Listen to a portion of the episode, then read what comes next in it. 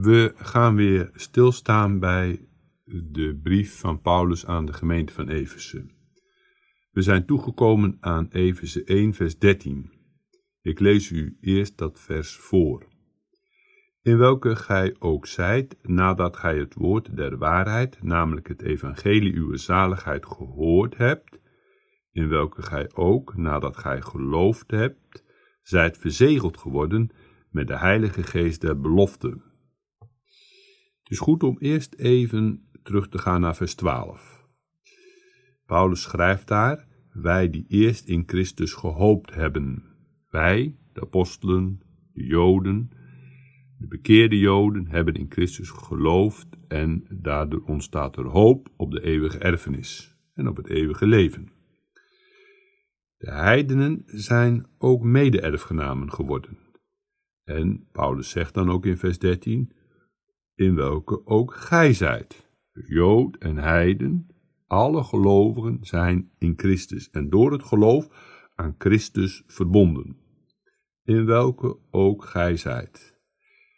Vervolgens gaat Paulus duidelijk maken hoe de heiden in Efeze tot Christus en tot de gemeenschap met hem zijn gekomen. En dan zit er in onze tekst een lijn, een hoofdlijn. Paulus zegt eerst dat ze het woord der waarheid, het evangelie van de zaligheid, hebben gehoord. Daarna hebben ze ook dat evangelie geloofd. Gehoord, geloofd. En vervolgens komt hij een derde woord en dat is ze zijn verzegeld geworden met de heilige geest der belofte.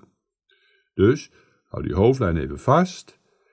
De heidenen en de gelovigen zijn in gemeenschap gekomen met Christus. En ze hebben het woord gehoord. Ze hebben het geloofd. En ze zijn verzegeld geworden. Dat is de lijn in vers 13. Nu gaan we nog een keer opnieuw naar dat vers kijken. In welke gij ook, nadat gij ook gij zijt in Christus, bent u dus ook in de gemeenschap gekomen met God en door het geloof in Hem nadat gij het woord der waarheid, namelijk het evangelie. Het evangelie is het woord der waarheid. Het evangelie komt van God en God is waarheid. En in de tweede plaats kan waarheid hier ook betekenen, het evangelie is de vervulling van wat God in het Oude Testament door middel van ceremoniën en door middel van allerlei typen heeft willen uitbeelden. Het evangelie is eigenlijk de vervulling of de waarheid, de echtheid de echtheid van Gods heilshandelen. En het heilshandelen komt natuurlijk openbaar in de Heer Jezus. Het woord der waarheid, namelijk het evangelie, uw zaligheid.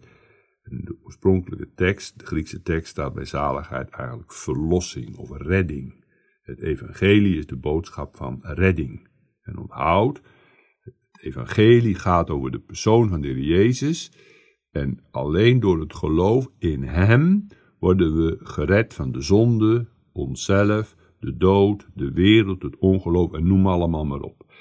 En daarom zeggen we het evangelie van de zaligheid, het evangelie van de verlossing. We kunnen onszelf niet verlossen, de mensen kunnen ons niet verlossen, met ons denken kunnen we ons niet verlossen. Het evangelie van de zaligheid, er is maar één persoon die ons kan verlossen, dat is de Heer Jezus. En alleen als we in Hem geloven, worden we gered en anders niet. Dat is de boodschap van het Evangelie. Nou, die boodschap van redding hebben de mensen in Efeze, de gelovigen in Efeze, gehoord. Die is gepreekt. De mensen hebben daarna geluisterd. Velen hebben die boodschap naar zich neergelegd. De mensen waaraan Paulus de brief schrijft, hebben het gehoord. En, zegt hij, in welke gij ook nadat gij geloofd hebt, gehoord en geloofd.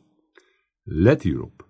Hier verbindt dus de Heere in de Bijbel de genademiddelen, namelijk het gepredikte woord, en het werk Gods aan elkaar.